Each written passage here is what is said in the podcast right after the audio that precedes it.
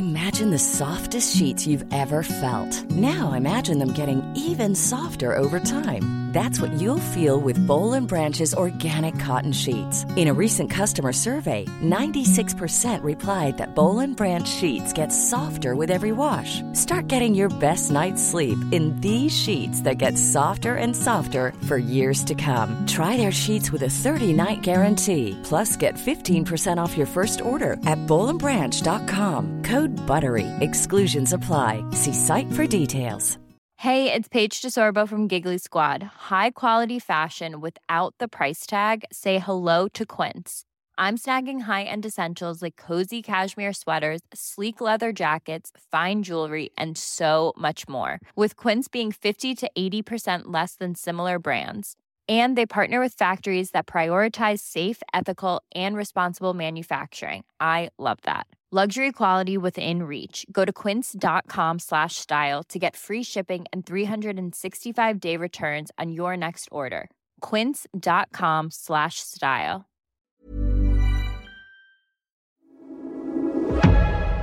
Du lyssnar på GVS ljudböcker.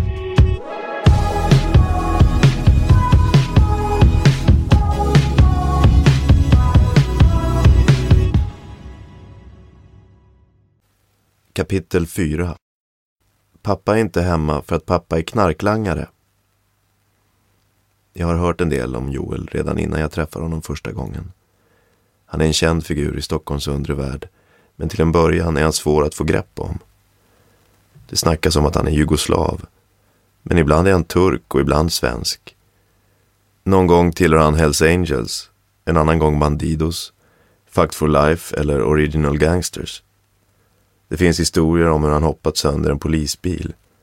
Att han har styrt och ställt på flera av landets anstalter och att han har mer vapen än hela insatsstyrkan hemma i lägenheten. Att han är stor och kriminell verkar inte råda några tvivel om. Det ska dock visa sig att han åtminstone delvis har lämnat det livet bakom sig.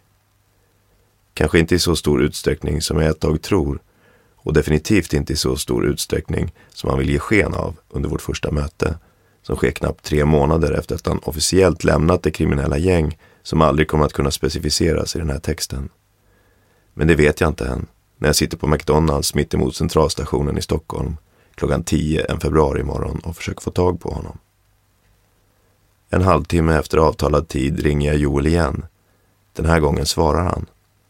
Han har just gått upp, men lovar att han snart kan vara på plats. Strax efter elva ringer Joel upp jag ska gå ut i parkeringen utanför centralstationen och vänta.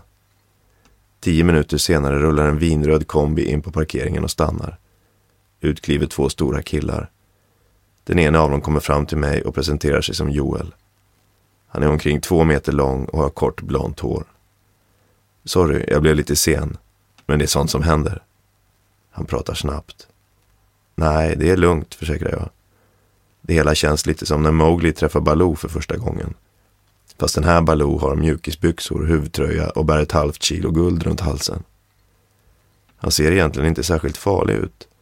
Snarare ganska snäll. Och han skrattar och pratar nästintill oavbrutet. Ändå är det något i hans ögon just när vi hälsar som är oerhört respektingivande. Jag hinner tänka att vore jag här med några slags dolda intentioner så skulle jag nog sluta nu. Sen skakar jag hand med Martin. Han ger ett lugnare, möjligen mer misstänksamt intryck och pratar inte lika mycket. Joel börjar plötsligt skrika och vifta med händerna mot två män som går förbi med varsin systemkasse 50 meter bort. Ja men vad fan killar, ekar över parkeringen. Klockan är ju för fan bara elva. Ni får väl vänta till lunch i alla fall. Han skrattar åt sitt infall. Männen svarar med att vinka och Joel skrattar ännu mer medan han öppnar dörren till förarsätet. Jag klämmer med möda in mig i bilen. Framsätena framför mig är bakdragna till max och jag försöker hitta en någorlunda bekväm vinkel där bak. Joel verkar fortsatt pratglad, så jag tar tillfället i akt och ber honom börja från början. Rösten blir genast betydligt lugnare och han söker min blick i backspegeln samtidigt som han börjar berätta. I april 2001 fick Joel, 22 år gammal, sitt första fängelsestraff. Han hade suttit häktad med restriktioner i en dryg månad utan någon som helst kontakt med omvärlden och nu hade han dömts till ett års fängelse. Bitter över domen men glad att kunna kommunicera med andra ringde han sin flickvän. Han förklarade hur det låg till och han hoppades vara ute lagom till julafton. Hon svarade att det var synd, för hon var gravid och i november skulle han bli pappa. Det var knappast en ideal situation. Joel skulle flyttas till en anstalt i södra Sverige och hans halvt alkoholiserade arbetslösa och nu också gravida flickvän hade inga planer på att flytta från Stockholm. Men på grund av omständigheterna fick Joel stanna i Stockholm och kunde hälsa på sin flickvän när han hade permission. Under hösten sov han hemma nästan varje helg och när det var dags fick Joel vara med vid födseln.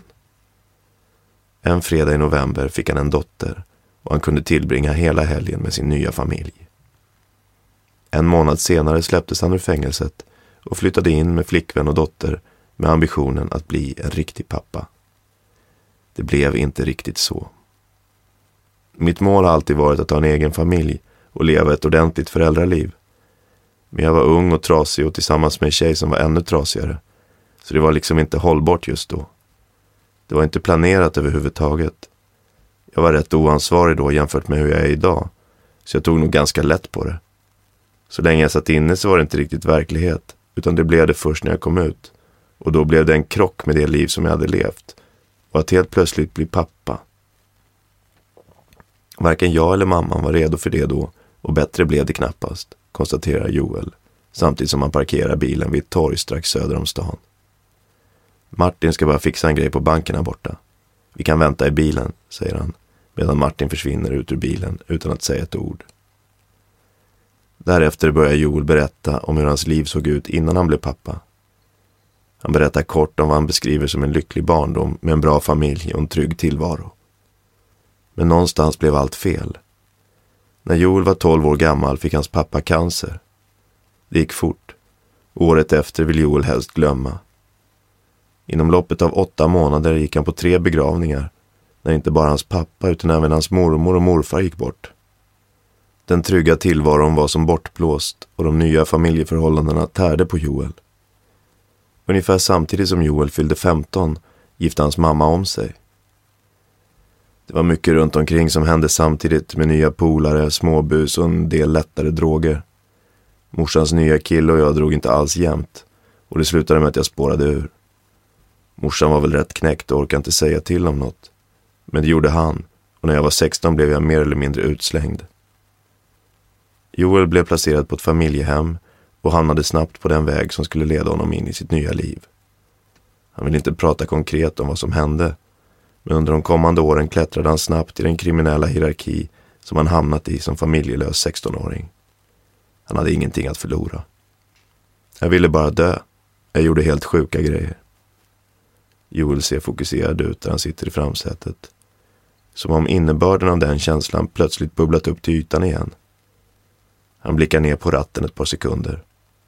Vad fan ska du göra åt saken? Utbrister han plötsligt och förvrider för en sekund sitt ansikte till oigenkännlighet och stirrar på mig genom backspegeln. Han gör det bara för att illustrera känslan. Ändå känner jag ett direkt obehag. Jag förstår om folk är rädda för honom. Det finns det utan tvivel anledning att vara. Förstår du vad jag menar? säger han och tittar frågande på mig. Jag nickar. Joel hade hamnat bland nya vänner och visade sig vara duktig på ekonomin som omgav affärerna. Han och hans vänner satsade mer och ökade vinsterna så pass framgångsrikt att stadens gäng fick upp ögonen för dem. Affärerna gick ännu bättre. När han var 17 år drog Joel in mellan 20 och 30 000 i månaden. En summa som successivt ökade med tiden. Samtidigt började jag närma mig en viss kriminell gruppering allt mer. Jag började inte den vanliga vägen med att stjäla bilar och så, utan jag hamnade bland mycket äldre direkt och började på en annan nivå. Jag stal inte min första bil, jag köpte min första bil. Det snurrade på så ett par år, med upp och nedgångar, men det slutade med att jag hamnade i fängelse när jag var 22. Det är väl inte konstigt att det inte gick helt smärtfritt när jag helt plötsligt blev pappa också. Jag anar ett leende, men Joel blir snabbt allvarlig igen och funderar en kort stund innan han fortsätter. När jag kom ut så levde vi väldigt hyfsat vanligt familjeliv. Fast jag hade inte tillräckligt med ro för att vara hemma. Jag var ständigt ute och träffade vänner och så. Min tjej och framförallt Lina, min dotter, blev lidande. Joel har nära till skratt och hans lugna och eftertänksamma sätt kan ge intrycket av en känslig kille. Men det råder aldrig några tvivel om att han är någon som man inte bråkar med i onödan. Och att vi sitter i hans bil och talar om hans uppväxt, hans familj, hans dotter betyder inte att han litar på mig. Det visar sig inte minst när man närmar sig vad som skiljer Joel från så många andra pappor. Hans kriminella livsstil. Vad var det du satt för? Joel flyttar blicken från mig i backspegeln till torget utanför och tillbaka igen. Nej, men du vet, man köper något här och säljer något där. Saker händer som måste tas om hand. Det är en jävla massa skit. Vi kan ta det senare. Typ droger eller? Vi tar det nästa gång.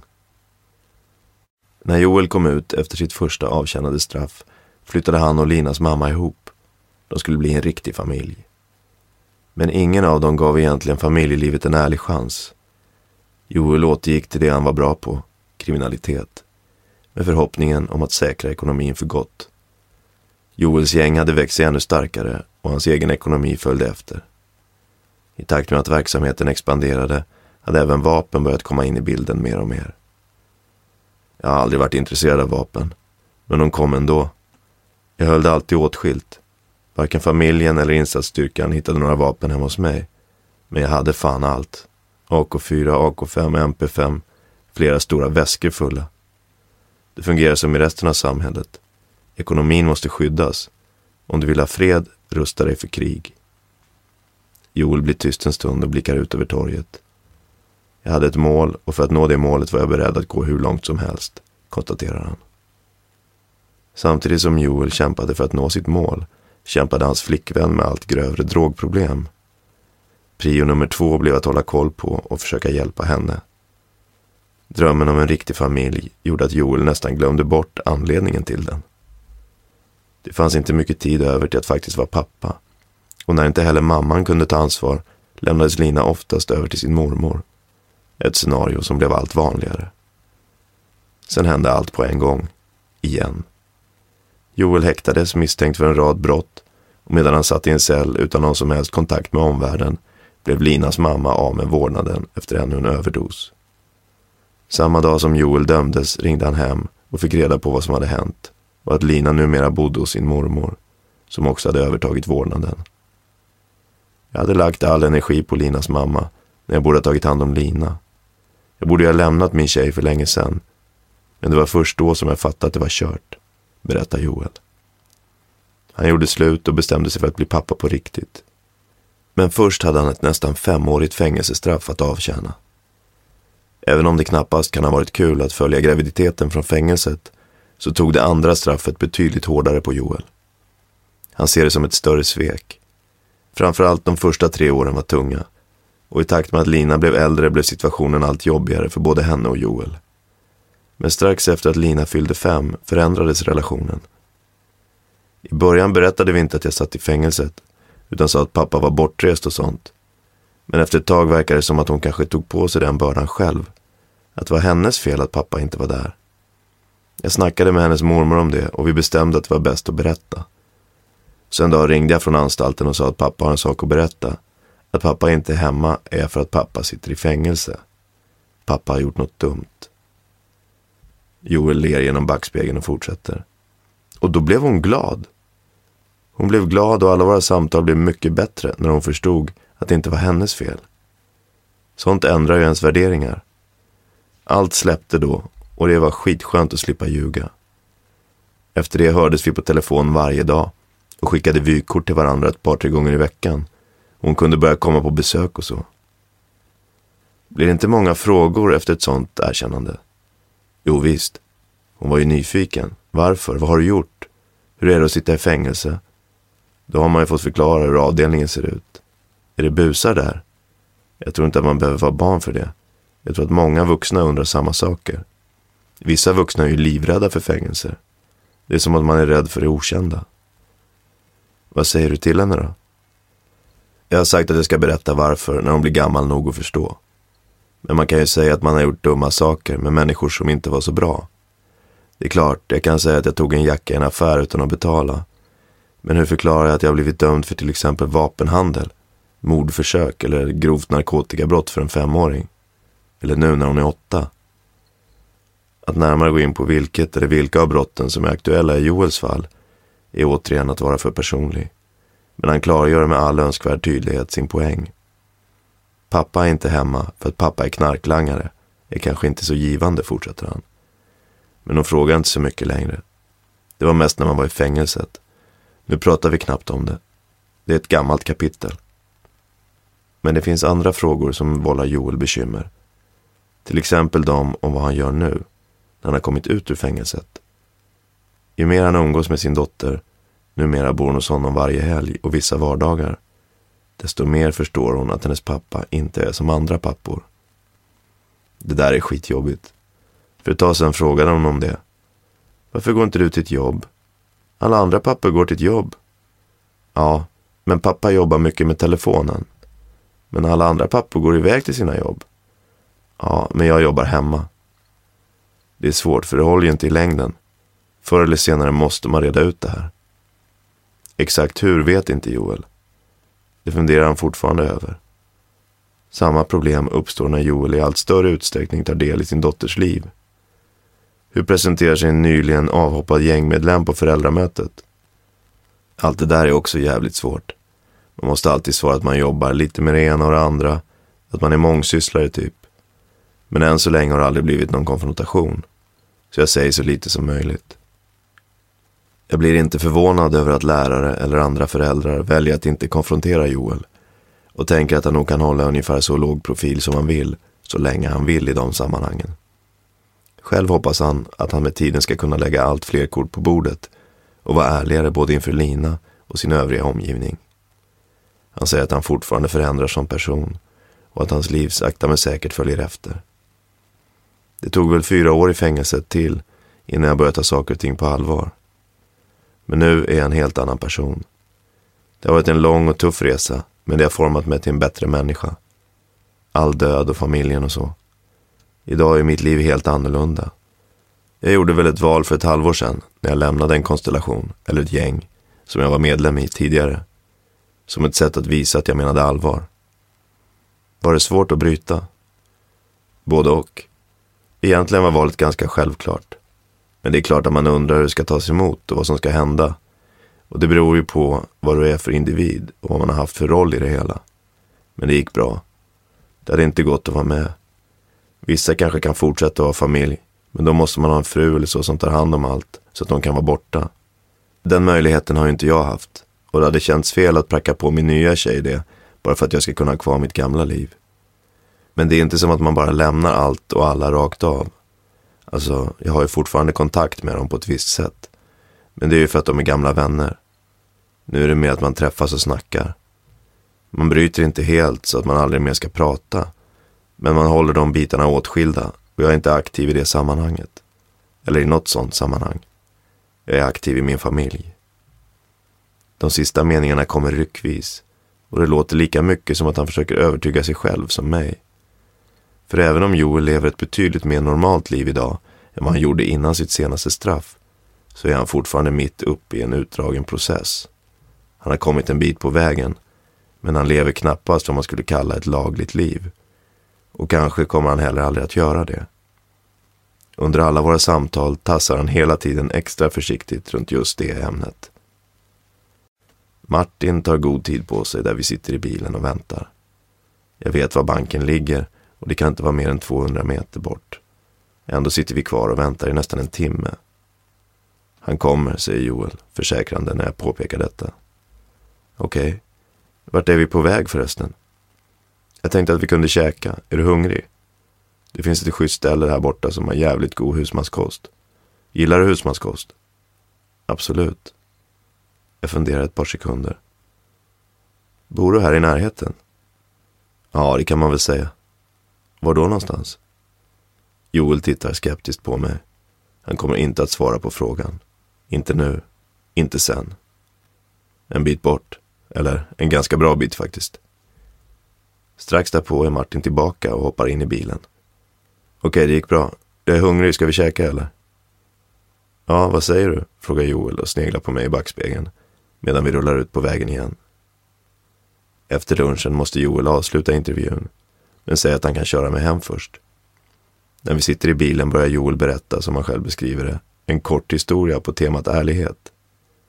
Han säger aldrig när den utspelar sig, men sättet han återger den på ger mig känslan av att det inte är allt för länge sedan. Det är söndag kväll och Joel sitter och äter middag med familjen framför tvn. Allt är frid och fröjd, tills Joels telefon plötsligt ringer. Joel svarar smått irriterad. Det handlar om en skuld på 200 000 som ett par vänner skulle hämta och Joels vägnar samma vecka. Det har inte gått så bra, förklarar de. Killen som lånat pengarna, en bekant till Joel, är försvunnen. Den nyss så trevliga söndagskvällen är snabbt förstörd och blir knappast bättre av att Joel ett par telefonsamtal senare får höra att låntagaren har lämnat landet. Varför eller när han ska komma tillbaka är det ingen som vet. Istället ser en allt argare Joel till att hålla sig så uppdaterad som möjligt och ett par veckor senare får han veta att killen är tillbaka i landet. Han får tag i ett nummer och ringer upp. Hallå? Joel blir arg bara av att höra hans röst, men försöker hålla sig någorlunda fokuserad. Hej, det är Joel. Tja, är läget? Du, jag vet vad du vill, jag har fått lite problem. Det skiter jag i. Jag ska ha mina pengar och självklart, självklart, alltså jag vet att, håll käften och lyssna. Jag skiter i vad och varför. Idag är det onsdag. Du har en vecka på dig och, men du, jag tror jag har en, hör du inte vad jag säger? skriker Joel. Du ska lyssna. Du skyllde mig pengar, jag bestämmer reglerna, okej? Okay? Okej, okay, men jag måste bara, nej, lyssna. Nästa onsdag ska jag ha tillbaka mina pengar. Men jag vet inte om, vi ses, säger Joel och lägger på. Han hade först tänkt erbjuda en avbetalningsplan i form av två delbetalningar plus ränta. Men killens ovilja att lyssna fick honom att ändra sig. När han ett par dagar senare får reda på att killen återigen planerar att lämna landet och att han enligt flera personer sitter på en hel del kontanter, kanske upp mot en halv miljon, tröttnar Joel.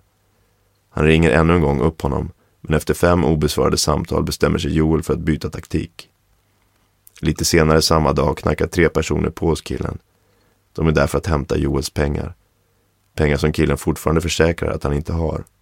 Istället lovar han att fixa fram dem till kommande fredag. Det är naturligtvis inte aktuellt. De tre besökarna lyckas istället skrapa ihop drygt 300 000 i kontanter i lägenheten, som två guldlänkar.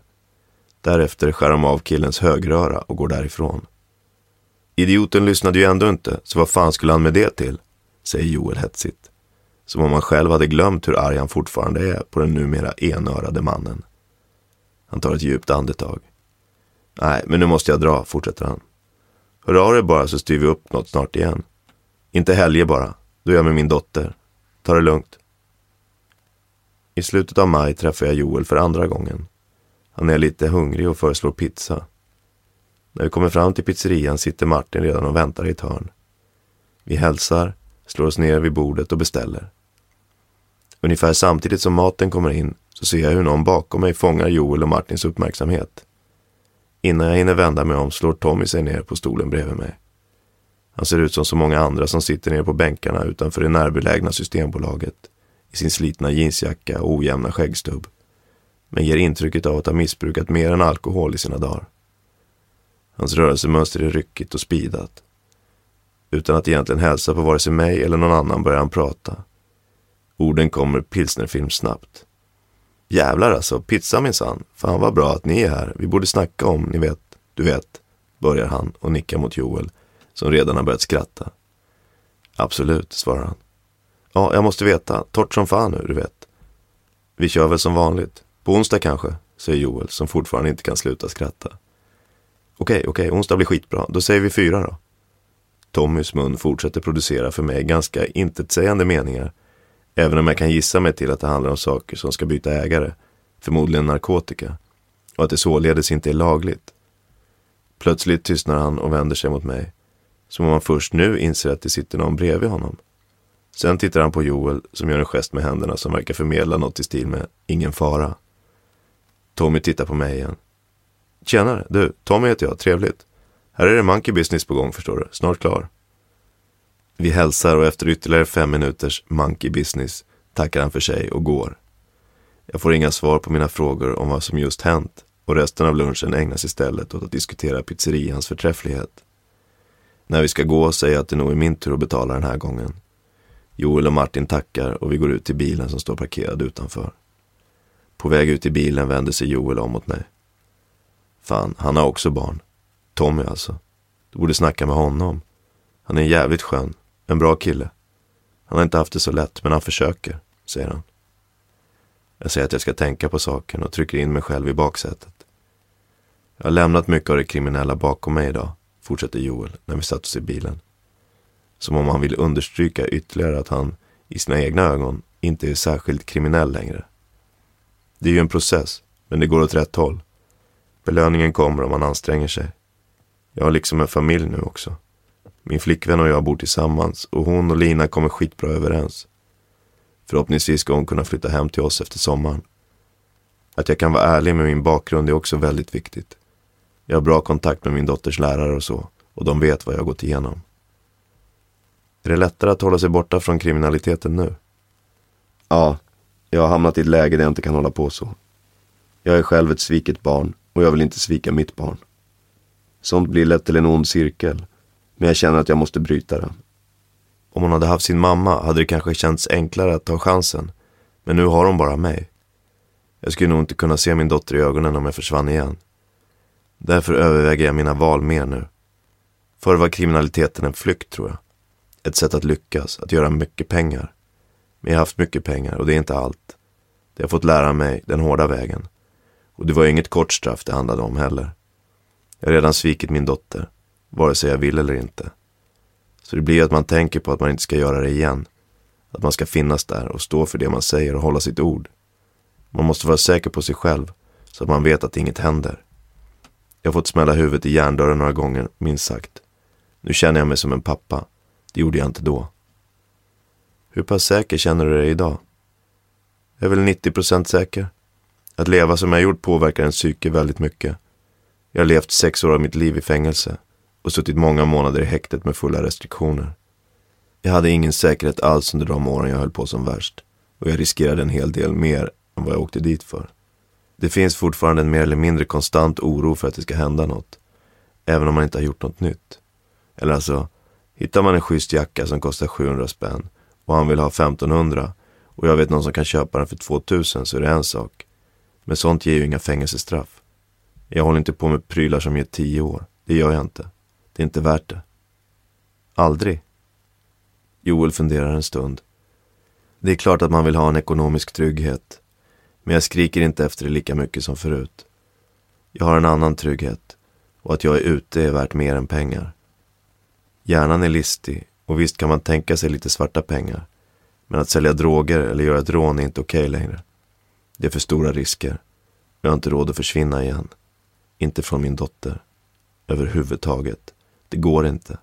Jag får inte försvinna från min dotter och jag vill inte försvinna från min dotter. Då är jag hellre fattig och andas frisk luft. Det är tydligt att det fortfarande inte är en självklarhet och att han är rädd för att svika sin dotter än en gång. Vilka typer av brott han begår idag handlar kanske snarare om straffsatser än om nya moraliska värderingar. Moralen blir väl annorlunda som förälder i och med att man tar ansvar för familjen istället för kriminaliteten. Å andra sidan har man ju ett moraliskt tänkande även i den världen. Och den världen finns där. Jag kan öppna dörren och gå tillbaka när som helst, förstår du? Men jag vill satsa på familjen så jag chansar inte på något sånt. Så tänkte jag ju inte ens förut. Utan då tänkte man att jag gör detta för familjen och för en ekonomisk trygghet. Men så tänker jag inte längre.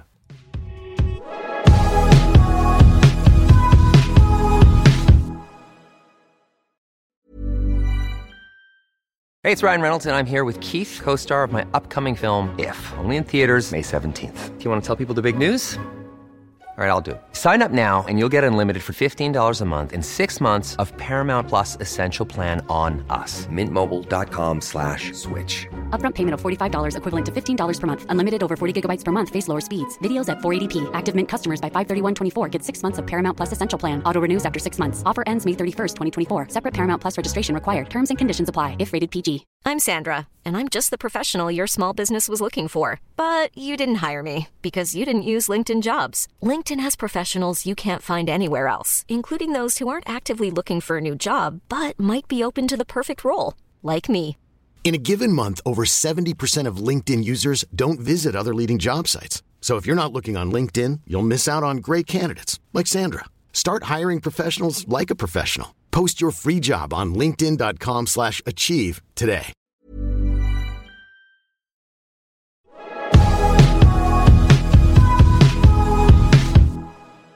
Vilka värderingar tycker du är viktiga att ge din dotter? Ärlighet. Att hon ska vara uppriktig. Stå för sitt ord och säga som det är. Sen vill jag att hon ska sköta sig, gå i skolan, skaffa ett jobb och så. Joel skrattar. En normal människa kan man väl säga, fortsätter han. Sen vill jag stödja henne runt det och ge henne någon form av trygghet och kärlek. Men att vara ärlig, det är nog viktigast. Hur vill du att hon ska se på dig? Att jag är ärlig. Joel pratar mycket om att vara ärlig, rak och schysst. Han tycker att han är det och förväntar sig detsamma tillbaka. Något som han tycker att alla borde kunna skriva under på. Ser han något som tyder på motsatsen tvekar han inte att lägga sig i, förklarar han. Och berättar om en incident som säger en hel del om hur Joel ser på rollen som pappa.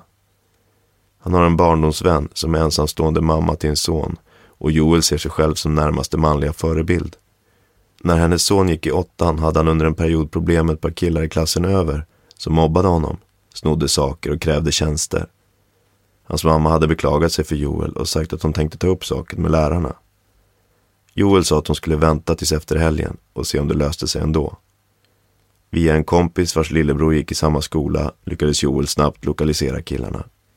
Han satte sig i bilen och hittade de utpekade mobbarna på skolans basketplan redan samma kväll. Jag förklarade för dem att jag visste vad de höll på med. Att jag inte gillade det och att jag inte var vilken morbror som helst, berättar Joel och citerar sig själv. Ni ska aldrig någonsin röra honom igen.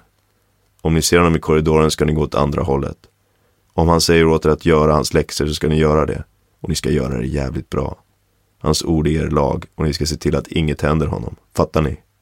Annars ses vi igen. Och då klipper vi ett finger. Fattar ni? Det gjorde de. Han har inte haft några problem sedan dess. Det låter ganska hårt. Jag menar, de gick ju bara i nian, konstaterar jag. Men det är så det är. Vissa lyssnar bara på ett språk. Och det funkade ju, säger Joel och verkar nästan oförstående inför min invändning. Han säger att han berättat om det för pojken, men tror inte att vetskapen om Joels agerande kan få några negativa konsekvenser. Snarare genvägar. Men han är inte den personen som skulle dra fördelar av att ha mig bakom sig. Det ligger inte för honom. Fast ibland önskar jag nästan att han var den personen och tog den enkla vägen genom att nämna mig. Vi är tysta en stund. Men om det inte hade funkat då? frågar jag. Joel funderar en stund. Ja du, då får man stå vid sitt ord. Så enkelt är det. Hade du verkligen klippt ett finger? Man måste stå för sitt ord. Ännu en gång verkar bilresan sakna egentligt mål.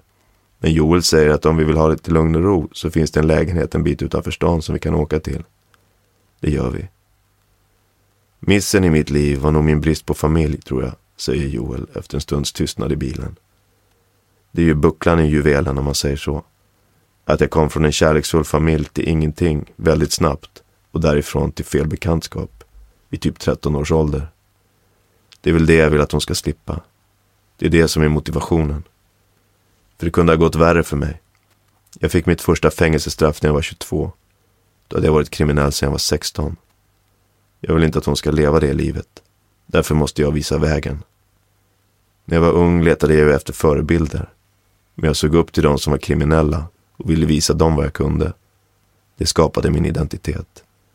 Då tror jag inte att någon hade kunnat få mig att ändra mig. Joel funderar en stund. Med facit i hand så borde jag ju ha lämnat Linas mamma mycket tidigare och tyckt om mig själv mer. Men då var det inte så lätt.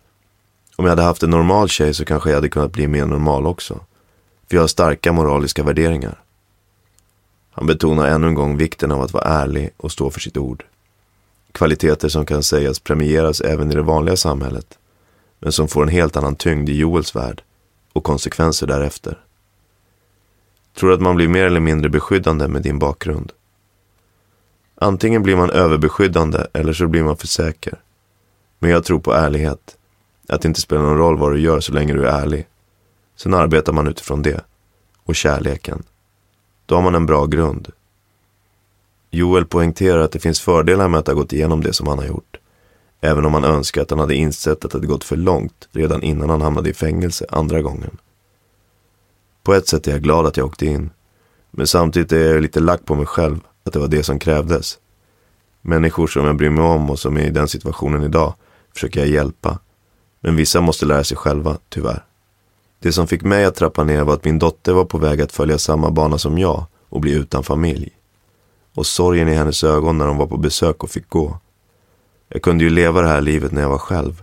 När man får ett barn så är man en idiot om man inte känner något när man skadar henne. Man kan ju skilja på rätt och fel. Då tar man sitt ansvar och kan man inte göra det då ska man inte skaffa barn.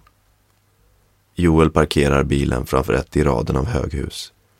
I hissen frågar jag vem som bor här och Joel säger att man kan säga att det är Martins lägenhet. Det är också Martin som låser upp dörren till en liten men välmöblerad tvåa. Han säger att vi kan sätta oss i vardagsrummet om vi vill fortsätta prata och undrar om vi vill ha mackor och kaffe. Joel vill ha mackor och kaffe. Jag är fortfarande mätt från pizzan och säger att jag gärna tar en kopp kaffe. Joel och jag kommer in på hans syn på barnuppfostran och hur den kan tänkas skilja sig från andra föräldrars. Det är viktigt att du kan hålla det du säger, för det är det enda du har. Familjen och ärlighet är viktigast och allt annat kommer i andra hand. Det är de sakerna. Vissa låter ju sina barn göra som de vill, men jag är väl lite gammaldags där. Jag vill ha familjetid. Att man sitter ner och äter middag tillsammans och pratar och så. Det har jag nog fått från min mamma. Men det är också drömmen om hur man vill att det ska vara. Att det ska finnas familjetid och lugn och ro. Samhället är ju inte så. Det är så stressigt. Därför tror jag att det är extra viktigt. Joel tror att han skulle ha en bättre chans än många andra föräldrar om hans dotter skulle få för sig att gå samma väg som han gjort och röra sig mot det kriminella. Ja, det tror jag. Jag har ju sett det så jag skulle nog vara mycket lugnare gentemot henne och så skulle jag lösa det på annat sätt tror jag. Jag hade inte fått panik på henne utan visat att jag menade allvar. Pratat med henne och så hade jag gjort allt jag kunde för att störa det hela på ett eller annat sätt. Hade någon sålt droger till min dotter så hade jag nog sett till att den människan aldrig gjorde det igen. Som sagt, vissa människor förstår bara ett enkelt språk. Man säger, ta inte plattan och gör det så får du skylla dig själv. Men jag skulle vara lugn inför henne. Det skulle få hända i det tysta. Hur menar du? Jag hade väl gått den normala vägen först och främst. Jag kan inte ringa till polisen, det är mot min natur. Men jag hade kanske gått till killens förälder eller lärare. Fast man kan snabbt läsa av om det skulle göra skillnad. Annars är det bara att sänka sig till killens nivå och spela det spelet som funkar. Hur ser du på din bakgrund i sådana sammanhang? Jag vet inte om det är en last eller en befrielse. Men det kanske är en befrielse. Jag är ju mycket sån att jag sköter mig själv och jag gillar de här gamla värderingarna. Inte total anarki, för det måste finnas en balans. Men jag tror på sunt förnuft. Typ, du får inte lägga färg på bordet. Så gör hon det. Det går ju inte. Då får hon torka bort allting. Jag tror på familjeregler. Jag tänker nog själv på hur jag hade velat ha det efter att jag var tolv och inte hade några regler. Jag tror att regler och rutiner är bra. Och vissa mål. Men du måste ha en balans. Martin dyker upp från köket med två ostmackor till Joel och tre koppar kaffe. Jag tackar så mycket. Jag sätter mig i köket och ringer lite, säger han. Okej, tack ska du ha. Förresten, ring Abbe och kolla vad som gäller. Vi ska träffa honom imorgon, säger Joel med halva mackan i munnen. Sen plockar han fram ett litet grönt vikt papper ur bakfickan och plockar upp en penna som ligger på bordet.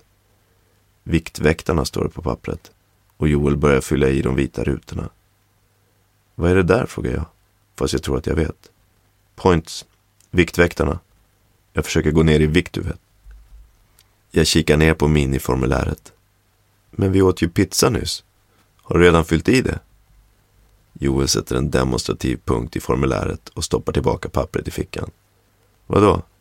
Jaha, nej, men du vet, jag räknar inte det jag äter ute. Joel skämtar inte. Kanske säger det också något om hans liv. Eller rättare sagt, det faktum att hans liv går ut på att han har flera liv.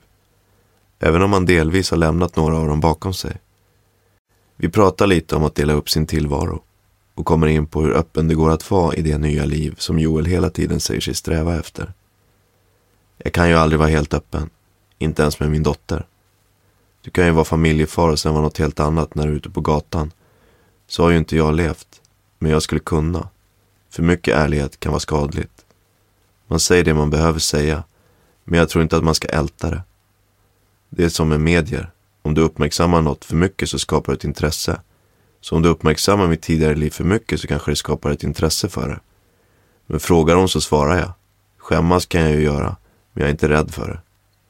Som när hon berättar för alla på dagis att jag har suttit i fängelse. Det måste ju hon få göra. Men sen har man fått säga att hon kanske inte behöver berätta för alla.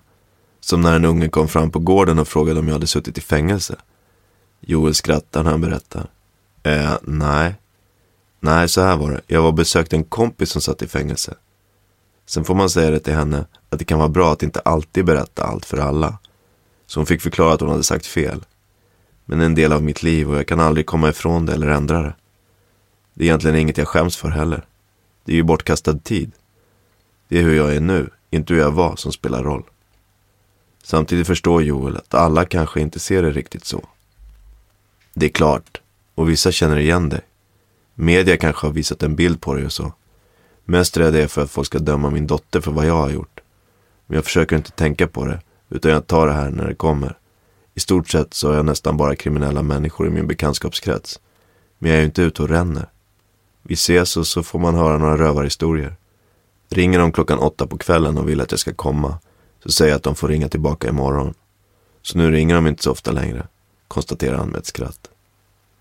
Men vännerna med rövarhistorierna utgör fortfarande en del av Joels kontaktnät. Ett kontaktnät som fortfarande ligger nära till hands. Det finns kvar där om man vill ha det. Och jag har inget emot att tjäna några svarta pengar någon gång ibland. Men inget mer. Sen om min kompis gör det, det är upp till honom. Jag är inte inblandad i det. Det finns en klar gräns där. Inte moraliskt kanske. För när det gäller brott så är jag väl kapabel till det mesta. Men det är konsekvenserna som eventuellt kan komma av det som avgör. Dessutom är det så jävla mycket svårare att komma undan nu för tiden. Så pass på det. Hur pratar du om det här med din tjej? Vi har pratat om det väldigt mycket. Vi stöttar varandra i det. För hon har också en bakgrund med kriminalitet. Så man pushar varandra i rätt riktning och stöttar varandra. Vilket är bra. Men hon har ju skött sig i många, många år nu och har gjort en hel omvändning. Det ger ju mig bra backning där. Det blir inga motsättningar utan tvärtom. Man kan prata bättre. Hon ligger ju mycket längre fram i utvecklingen än vad jag gör. Och det är bra för mig. Det är en process och det tar ju tid. Tror du att det hade varit annorlunda om hon hade haft en annan bakgrund? Ja, det hade det säkert. Allt blir ju mycket lättare för att man kan förstå varandra på ett annat sätt. Vilket gör det lättare att leda in varandra på rätt spår. Det är ju mest generella tankar om frestelser och så. Man vill göra det rätta helt enkelt. Att man inte ska riskera allt för något dumt liksom. Det är inte värt det. Har det varit så även i tidigare förhållanden? Nej, då har man inte pratat alls. När man håller på med brott så pratar man ju inte om det liksom. Men nu är det mer frestelser och så och då blir det annorlunda. Sen börjar vi återigen prata om Joels förhoppningar om att Lina snart ska kunna flytta hem till honom och hans tjej. Han säger att det går bra, men att ingenting är bestämt än. Vi hade ju ett möte i höstas och bestämde att det skulle vara aktuellt nu till sommaren eller hösten. Så det drar ihop sig. Jag har ju haft henne varje helg minst nu.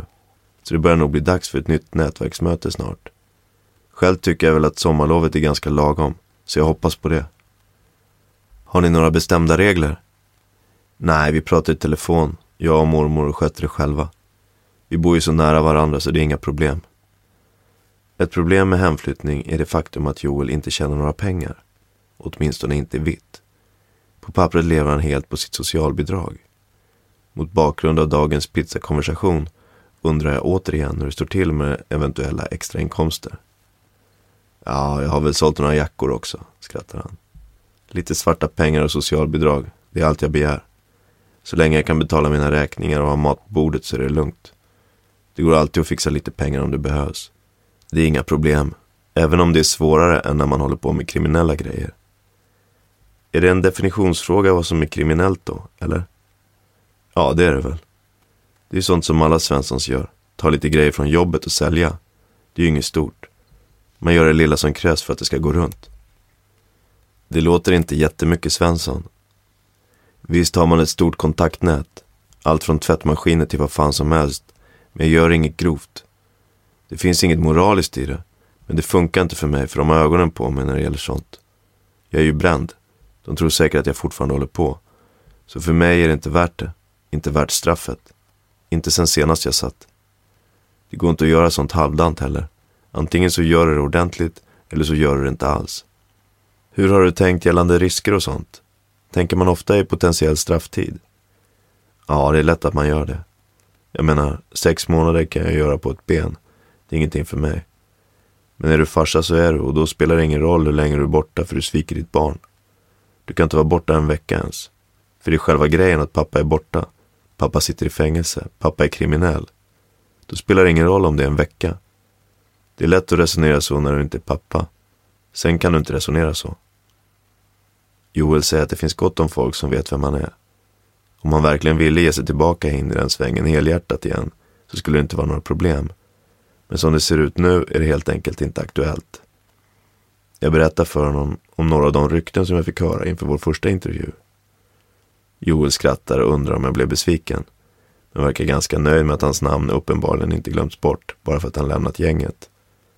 Att han har figurerat i kvällspressen med namn, bild och skulder har nog ökat hans chanser för att bli ihågkommen. Man fick uppmärksamhet, ett kvitto på sitt namn, på sin status. Media spelar en väldigt stor roll i den här världen. En större roll än jag tror att de förstår. Ibland är det som om dagens nyheter skrivs för att få morgondagens nyheter. Det blir som en del av spelet. Ändå tycker Joel att det är lite märkligt hur väl hans rykte har överlevt. Det är nästan konstigt hur många som fortfarande känner igen mig på gatan alltså. Är det jobbigt? Ibland kanske. Men då är det för att du har byggt upp en identitet och så stämmer inte den längre. Fast jag skiter egentligen i vad andra tror.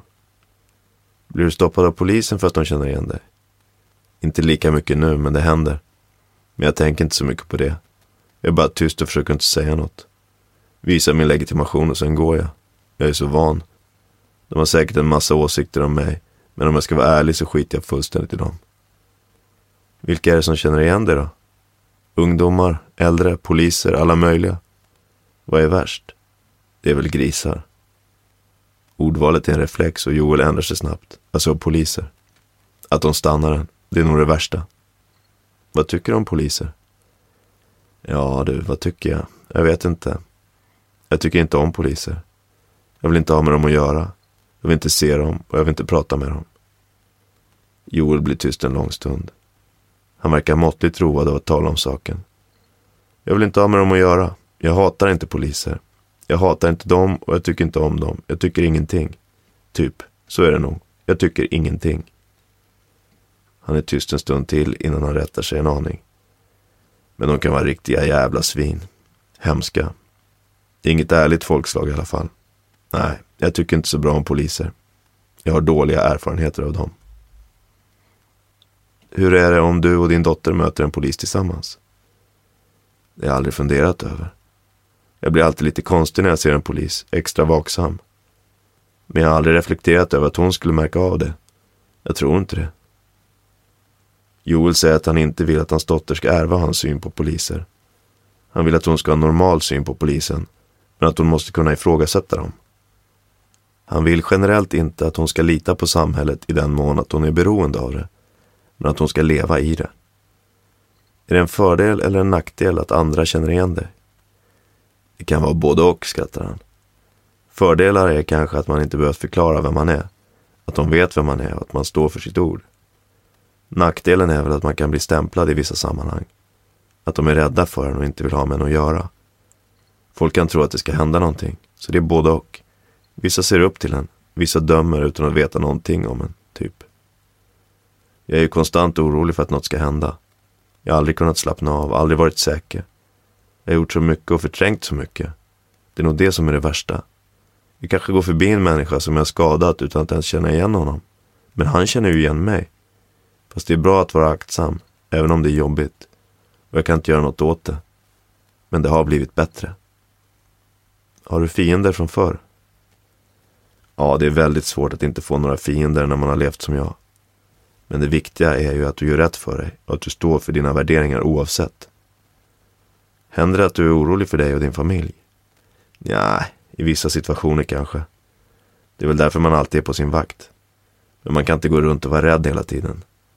Kommer någon och ska attackera mig så får de väl göra det, så får vi se hur det går, konstaterar han likgiltigt. Min familj försvarar jag ju hela vägen. Om någon kommer så gör jag allt för att få med mig den, eller se till att han faller före mig om man säger så. Men det är inget jag går runt och väntar på. Kommer det så kommer det. Jag kör på min väg och kommer någon i vägen så kör jag över den människan. Jag gör rätt sak nu och vill någon sätta stopp för det så lycka till liksom. Men det är ingenting jag grubblar på direkt. Har din familj konfronterats med ditt förflutna på det sättet? Nej, det har inte hänt något efter att jag kommit ut. Men det uppstår ju situationer som att gruppen man har tillhört ligger i krig med någon annan gruppering och man vet inte om den andra parten vet om att man inte är med längre. De flesta vet ju, men sånt kan göra det svårt att slappna av. Man tittar under sin bil innan man sätter sig i den och så. Så det är klart, man blir väl lite osäker ibland. Finns det platser eller folk du undviker? Nej.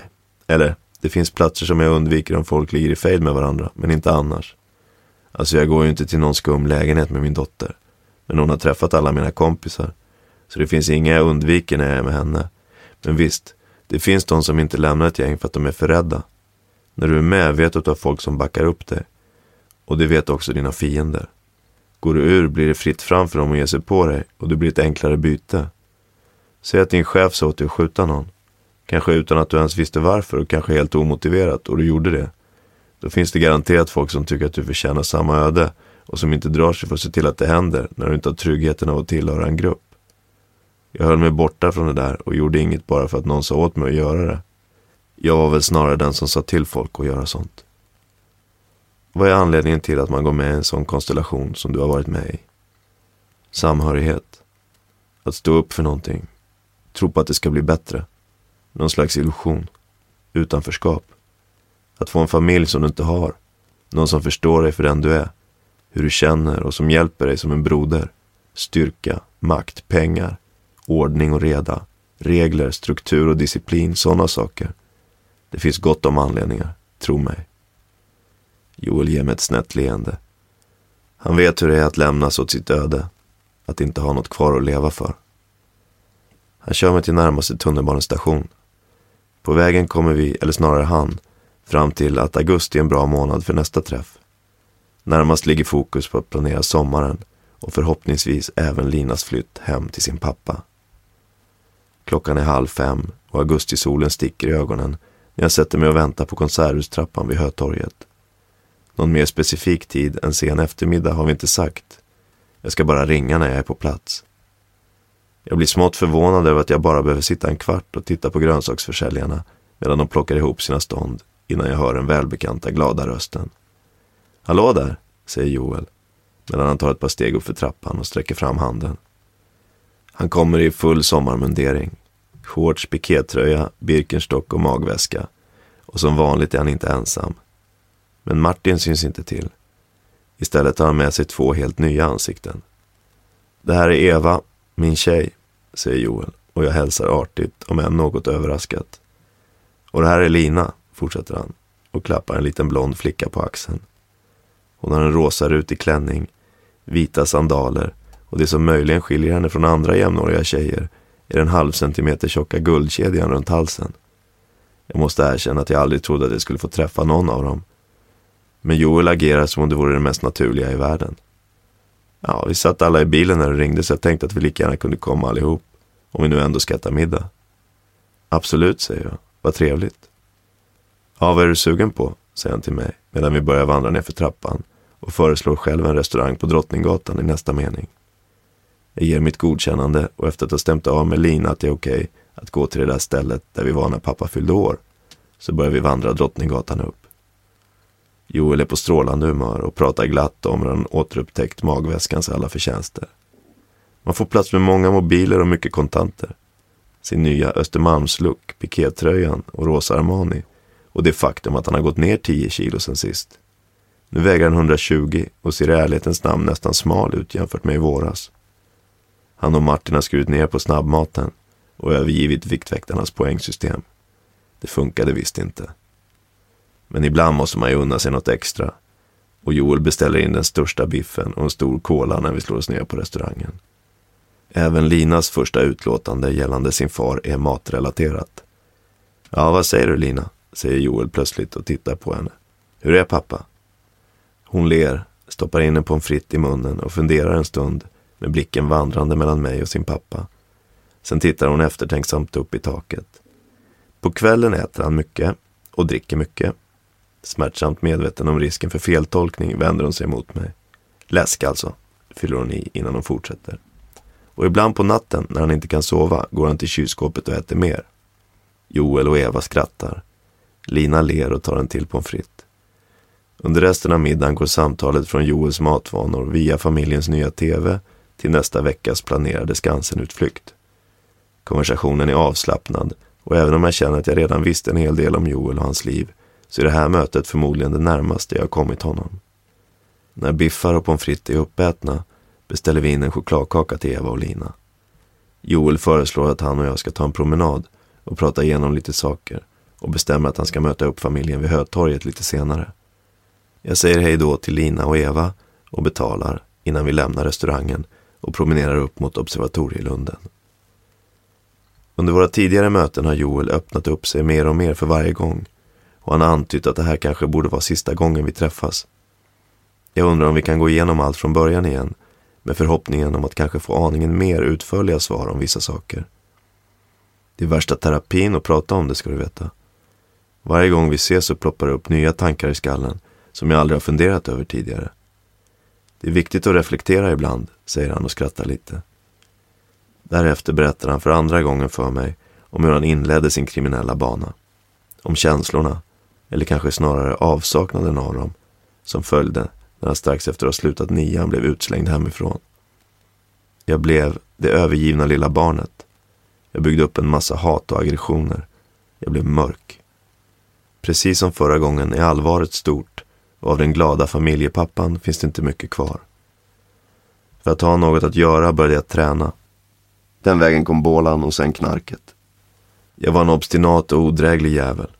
Kunde flippa för minsta lilla och var helt avtrubbad. Kommer ihåg en gång när jag ville få en idiot som hade gjort bort sig att förstå hur jävla nära han var att dö. Jag la en pistol längs med tinningen på honom, med mynningen precis bredvid örat.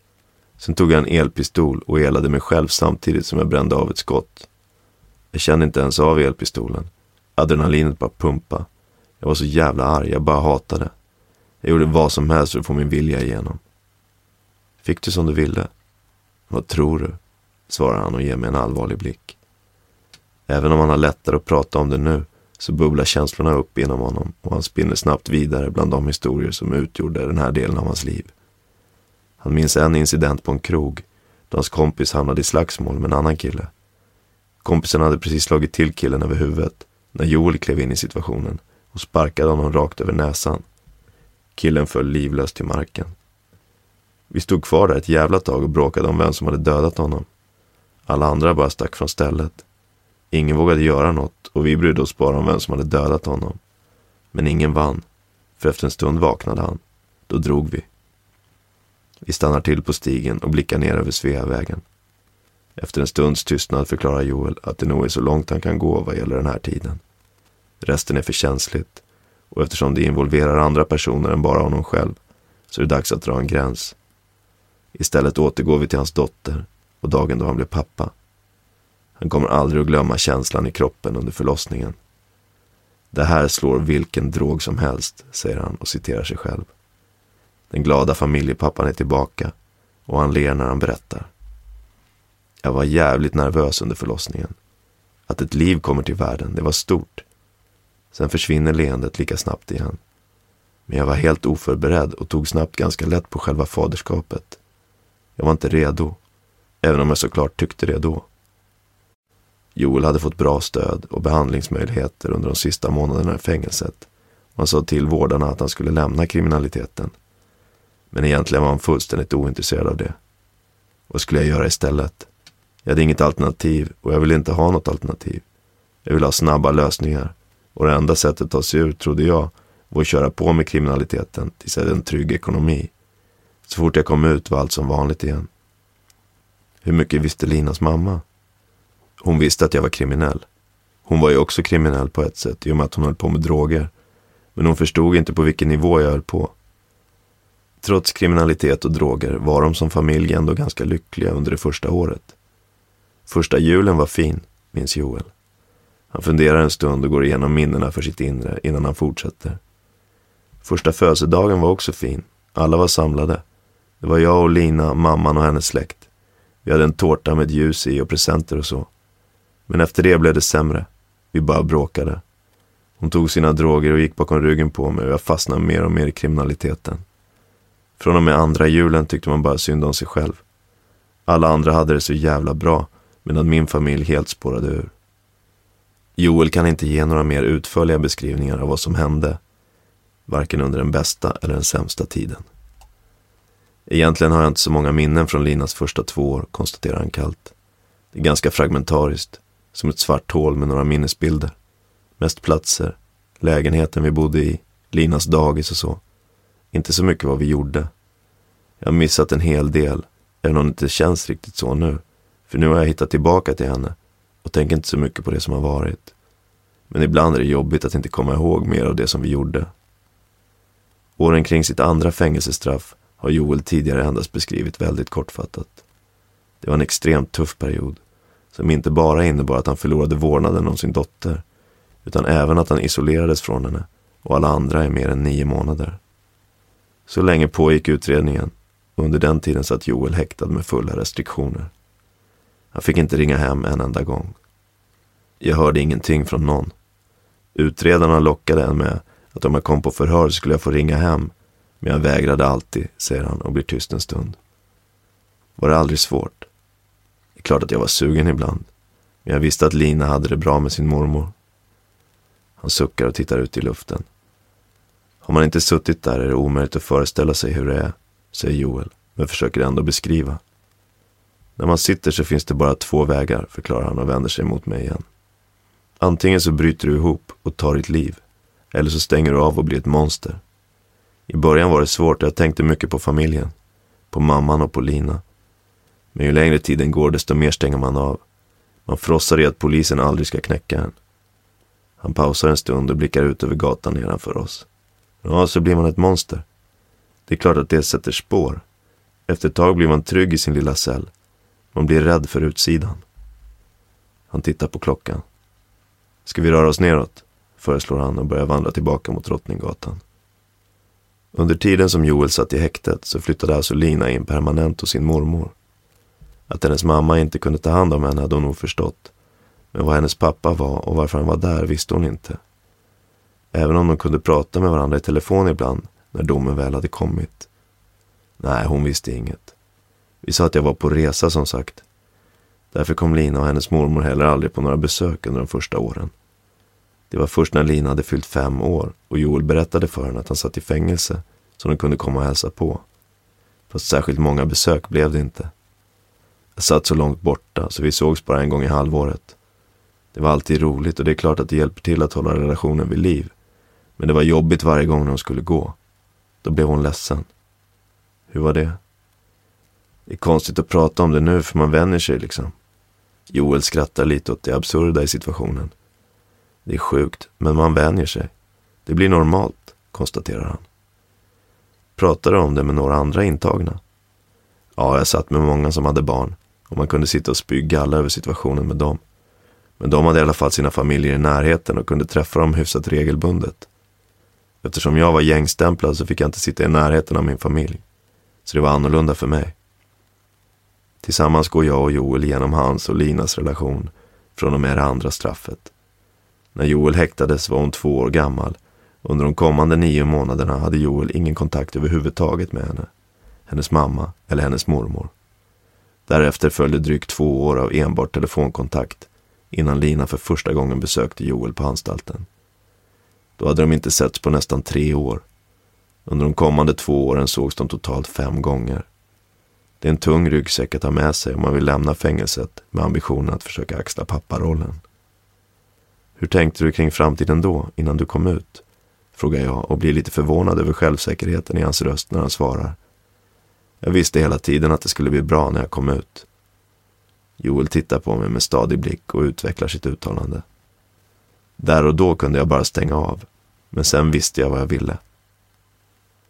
Det har gått nästan ett år sedan Joel officiellt lämnade den kriminella organisationen som i stort sett utbildat och försörjt honom från det att han slutade grundskolan.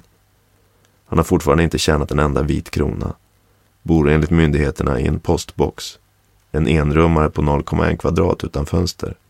Och har skulder hos Kronofogden på närmare en halv miljon kronor från sitt senaste fängelsestraff.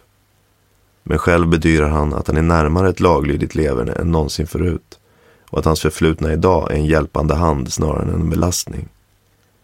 Jag har ett stort kontaktnät och det kan fungera som en hjälpande hand på många olika sätt, förklarar han. Men jag måste lösa det där med skadeståndet på något sätt, skuldsanera. Annars kan jag inte få vårdnaden om Lina och det vill jag. Så hon har inte flyttat in än?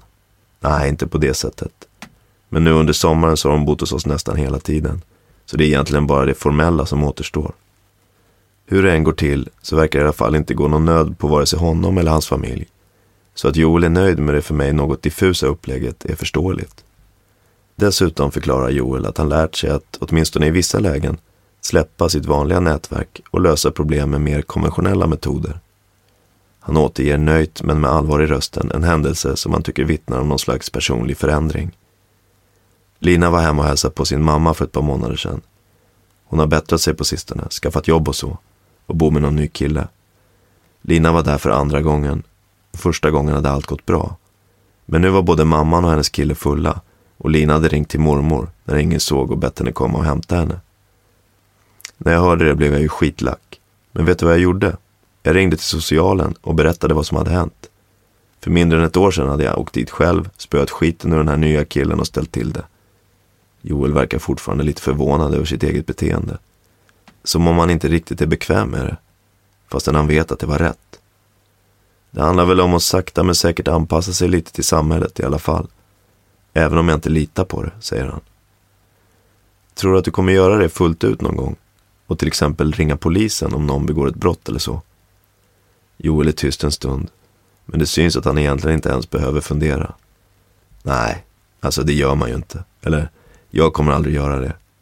Det är liksom det värsta man kan göra i den värld jag kommer ifrån. Och jag har ingenting till övers för poliser heller. Då löser jag det själv i så fall.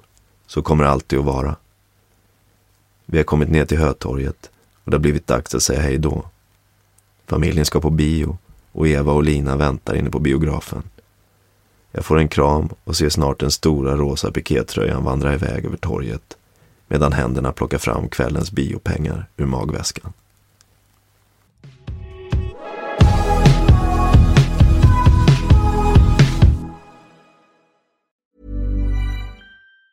Planning for your next trip? Elevate your travel style with Quince. Quince has all the jet setting essentials you'll want for your next getaway, like European linen, premium luggage options, buttery soft Italian leather bags, and so much more. And it's all priced at 50 to 80% less than similar brands. Plus, Quince only works with factories that use safe and ethical manufacturing practices. Pack your bags with high-quality essentials you'll be wearing for vacations to come with Quince. Go to quince.com slash trip for free shipping and 365-day returns.